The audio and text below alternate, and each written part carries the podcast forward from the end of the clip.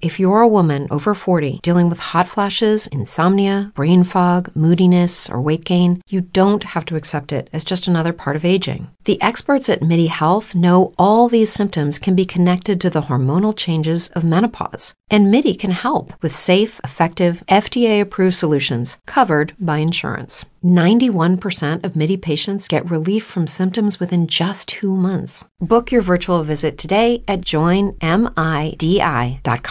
A new year full of surprises. But one thing is always predictable postage costs go up. Stamps.com gives you crazy discounts of up to 89% off USPS and UPS services. So when postage goes up, your business will barely notice the change. Stamps.com is like your own personal post office, wherever you are. You can even take orders on the go with the mobile app. No lines, no traffic, no waiting. Schedule package pickups, automatically find the cheapest and fastest shipping options, and seamlessly connect with every major marketplace and shopping cart.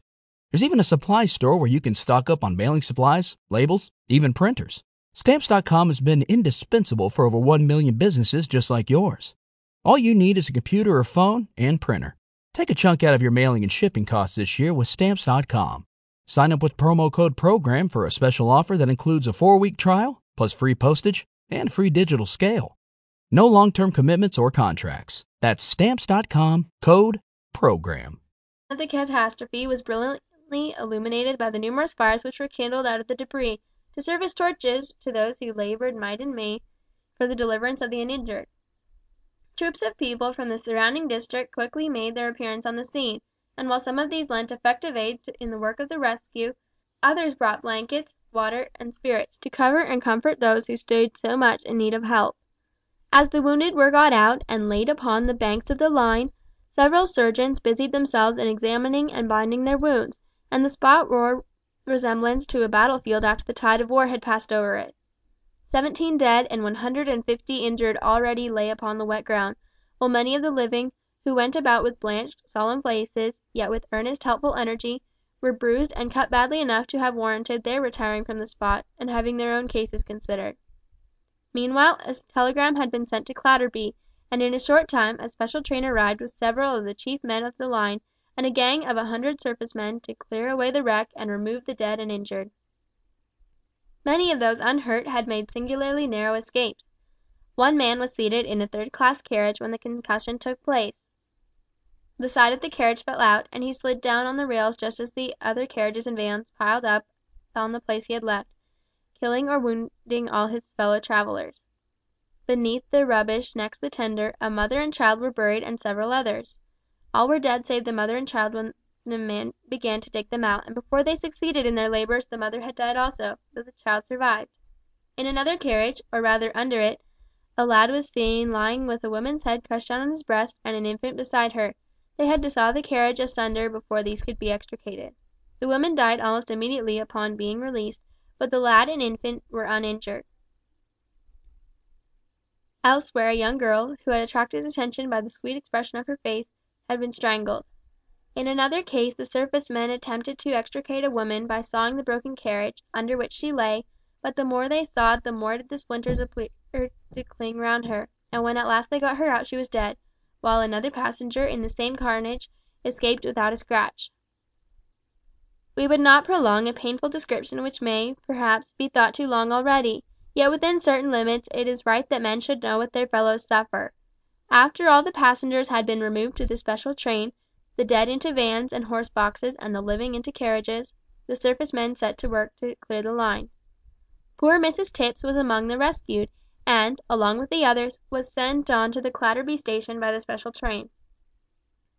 While the people were being placed in this train, John Marrot observed Edwin Gurwood in the crowd. He chanced to be at Clatterby when the telegram of the accident arrived, and ran down in the special train to render assistance.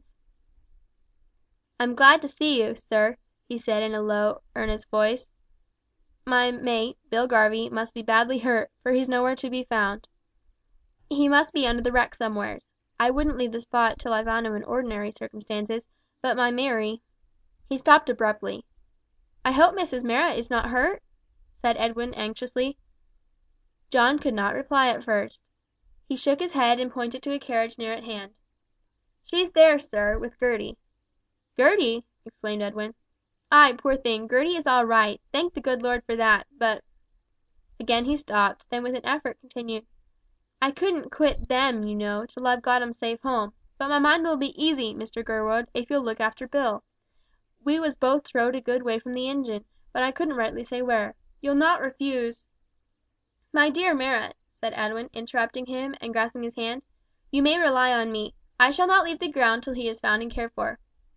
"Thankee, sir, thankee," said John, in some of his wonted hearty tone, as he returned Edwin's squeeze of the hand and hastened to the train, which was just ready to start. Edwin went at once to the spot where the surface men were toiling at the wreck in the fitful light of the fires, which flared wildly in the storm, and as they had by that time gathered intense heat, bid defiance to the rain. There were several passengers, who had just been extricated, lying on the ground, some motionless as if dead, others talking incoherently. These he looked at in passing, but Garvie was not among them. Leaving them under the care of the surgeons, who did all that was possible in the circumstances for their relief, he ran and joined the surface men in removing the broken timbers of a carriage, from beneath which groans were heard. With some difficulty a woman was extricated and laid tenderly on the bank. Just then Edwin observed a guard, with whom he was acquainted, and asked him if the fireman had yet been found. "Not yet, sir, I believe," said the man. "They say that he and the driver were flung to one side of the line." Edwin went towards the engine, and, judging the probable direction and distance to which a man might be thrown in such an accident, went to a certain spot and sought carefully around it in all directions. For some time he sought in vain, and was on the point of giving up in despair, when he observed a cap lying on the ground.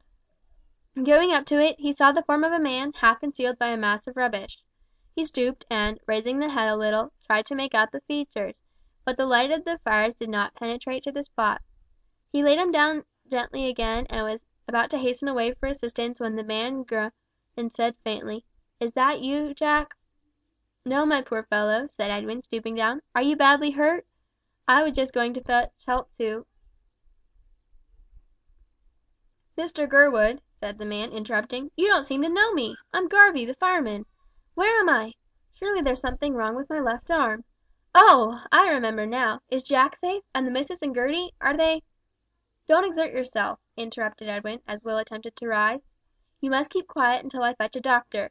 Perhaps you're not much hurt, but it is well to be careful. Will you promise me to be still?" "All right, sir," said Will promptly. Edwin hastened for assistance, and in a short time the fireman was carried to a place of comparative shelter and his wounds examined. Almost immediately after the examination Edwin knelt at his side, and signed to those around him to retire. "Garvie," he said, in a low kind voice, "I'm sorry to tell you that the doctors say you must lose your left arm." Will looked intently in Edwin's face. "Is there no chance of saving it?" he asked earnestly. "It might never be much to speak of, sir, but I'd rather run some risk than lose it." Edwin shook his head. "No," he said sadly, "they tell me amputation must be immediately.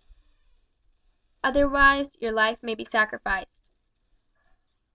I said I would like to break it to you, but it is necessary, my poor fellow, that you should make up your mind at once." "God's will be done," said Will in a low voice. "I'm ready, sir." The circumstances did not admit of delay. In a few minutes the fireman's left arm was amputated above the elbow, the stump dressed, and himself laid in as sheltered a position as possible to wait the return of the train that was to convey the dead and wounded, more recently extricated, to Clatterby.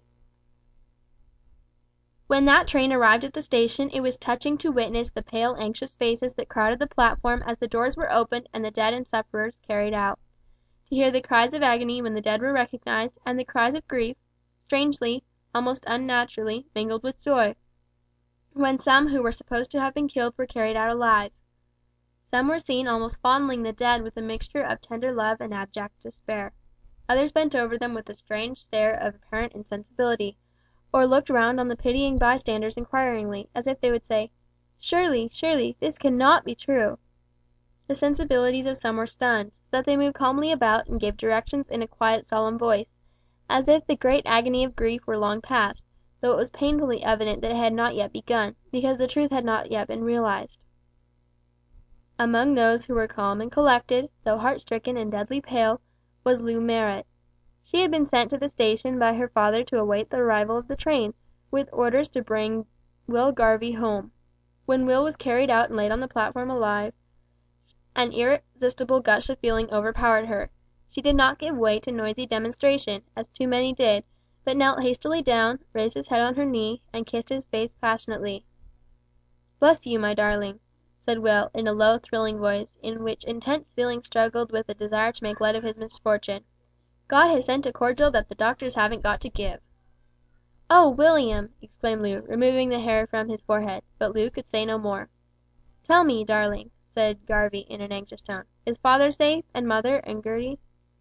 "Father is safe, thank God!" replied Loo with a choking voice, "and Gertie also, but mother " "She is not dead?" exclaimed the fireman. "No, not dead, but very, very much hurt. The doctors fear she may not survive it, Will." No more was said, for at that moment four porters came up with a stretcher and placed Garvie gently upon it. Loo covered him with her shawl, a piece of tarpaulin was thrown over all, and thus he was slowly borne away to John Marrot's home. CHAPTER TWENTY FOUR. Recording by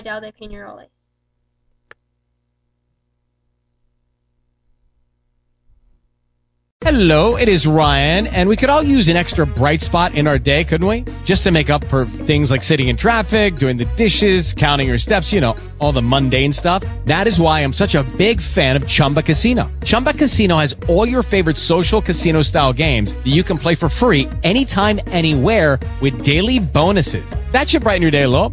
Actually, a lot. So sign up now at chumbacasino.com. That's chumbacasino.com. No purchase necessary. VGW. Group. Void were prohibited by law. See terms and conditions. 18 plus. Lucky Land Casino asking people what's the weirdest place you've gotten lucky? Lucky? In line at the deli, I guess? Aha, in my dentist's office. More than once, actually. Do I have to say? Yes, you do. In the car before my kids' PTA meeting. Really? Yes. Excuse me, what's the weirdest place you've gotten lucky? I never win and tell. Well, there you have it. You can get lucky anywhere playing at LuckyLandSlots.com. Play for free right now. Are you feeling lucky? No purchase necessary. Void where prohibited by law. 18 plus. Terms and conditions apply. See website for details.